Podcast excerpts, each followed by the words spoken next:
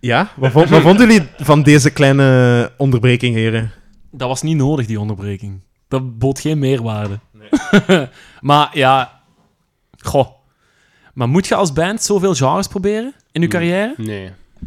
Zeker niet als uw naam Nickelback is. Dan denk ik, blijf bij wat je doet. Ja. Ja. Maar, en ik wou zeggen, oké, dit is niet een geweldig muzikaal stukje geschiedenis. Ik denk dat we dit gemakkelijk kunnen afschrijven als zijn een scheve schaats voor die band. En ja, ze maken gemakkelijk verteerbare muziek. Maar misschien die functie, die heb ik al gezegd in de maatschappij. Nickelback speelt de functie maatschappij. Dit kunnen we vergeten. En ik heb je daar straks uitgelegd dat er eerst die golf is van populariteit. De, de coole golf. Mensen gaan, zetten zich er tegen af, de hipstergolf. Ja? En dan komt er die reboundgolf. Ja. En die kan nieuwe muzikanten inspireren. Dan krijg je zo de second wave of. Hè? Ja, ja. En daarmee wil ik eens kijken of het moment niet daar is voor Nickelback terug cool te maken.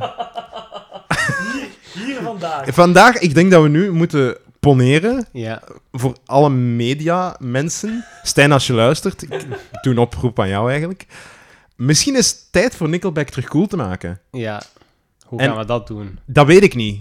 Ik, weet, ik ben nog niet 100% hoe Ik we denk het gaan wel- doen, maar ik denk dat het moet beginnen met accepteren. Het accepteren van Nickelback zoals we nu doen. Ik denk dat Jeff Specht wel eh perfecte woordvoerder zou kunnen zijn. Voor Nickelback, ja? Ja, Ja. Jeff Specht. die, is, die, die is sterke fan van Nickelback. Die, ja, hij zegt ook dat ze tegenwoordig iets meer metal-achtig gaan. Ja, dus.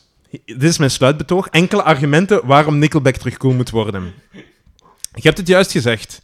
Zij hebben een nummer, de recente plaat, die hier deze hier, Feed the Machine, van 2017. En motherfuckers, daar staat echt een supergoed nummer op. Feed the. Machine. Feed the Machine. Heerlijk riff, die ga ik jullie zelfs laten, laten zien. Dat is echt een heel goed nummer.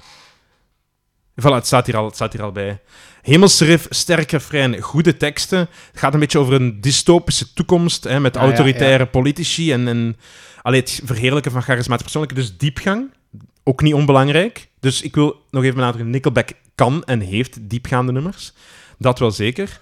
Chad, hè, zoals zijn naam het eigenlijk bijna zegt, hè, die heeft nog met, met een chi- childhood crush van mij gedate, Avril Lavigne. Daar moeten we hem een beetje Ja. credits voor geven. Ja, toch?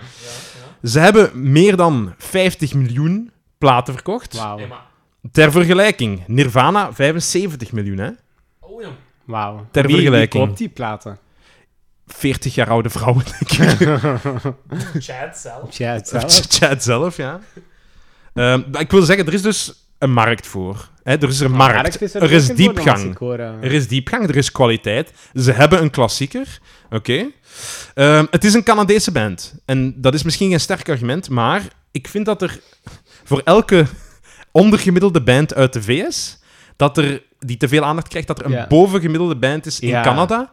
Ik kan daar ook zo'n paar op. Voilà, hè, Billy Talent hebben we er straks gezegd. Sum Three Days 41. Grace, Sum 41. Er, er zijn wel die bands van... eh, ja, Brian Adams en kunnen we misschien eventjes aan, achterwege laten. Bart de Pauw? Wat? Is die van Canada? Nee. Ah, oké. Oké. Ehm, maar dus, De Sheepdogs. de Sheepdogs, ja, die, van waar Roye Jim fan van is, zeker. Ehm, Sheepdogs? en ik wil niet zeggen dat Nickelback ondergewaardeerd is, maar misschien dat zij die niche kunnen innemen. Het was het meest gespeelde nummer in de VS tussen 2000 en 2010. Oh. How You Remind Me. Oké. En het stond vorig jaar op nummer 685 in de tijdloze. Dus ik denk dat er wel potentieel is van stemmers. Ah, Oké? Ik wou dat ik jullie nu heb eh, overtuigd. En er is, ik ga eindigen met één argumentje nog. En dat is... Ze kregen op een gegeven moment 4000 dollar voor een plaat te maken. En dat deden ze. Maar ze hebben daar maar 2000 dollar voor gebruikt. En met de andere 2000 dollar hebben ze... Ja, champies, zoals wij dat noemen. Hè, paddo's, magic mushrooms gekocht. Oh. En als, dat, als er iets rock and roll is, dan, is dat voor mij uw geld voor muziek spenderen aan drugs.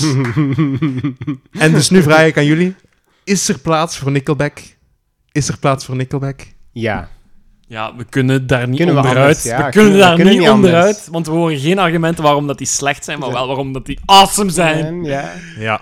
Ik wil Ja. mijn geld terug. Ah, nee, wacht. Ik wil niet mijn geld terug. Ik wil Nickelback. Nickelback. Oké, dus ik stel voor dat we nu eens luisteren naar How You Remind Me. Jan Specht out.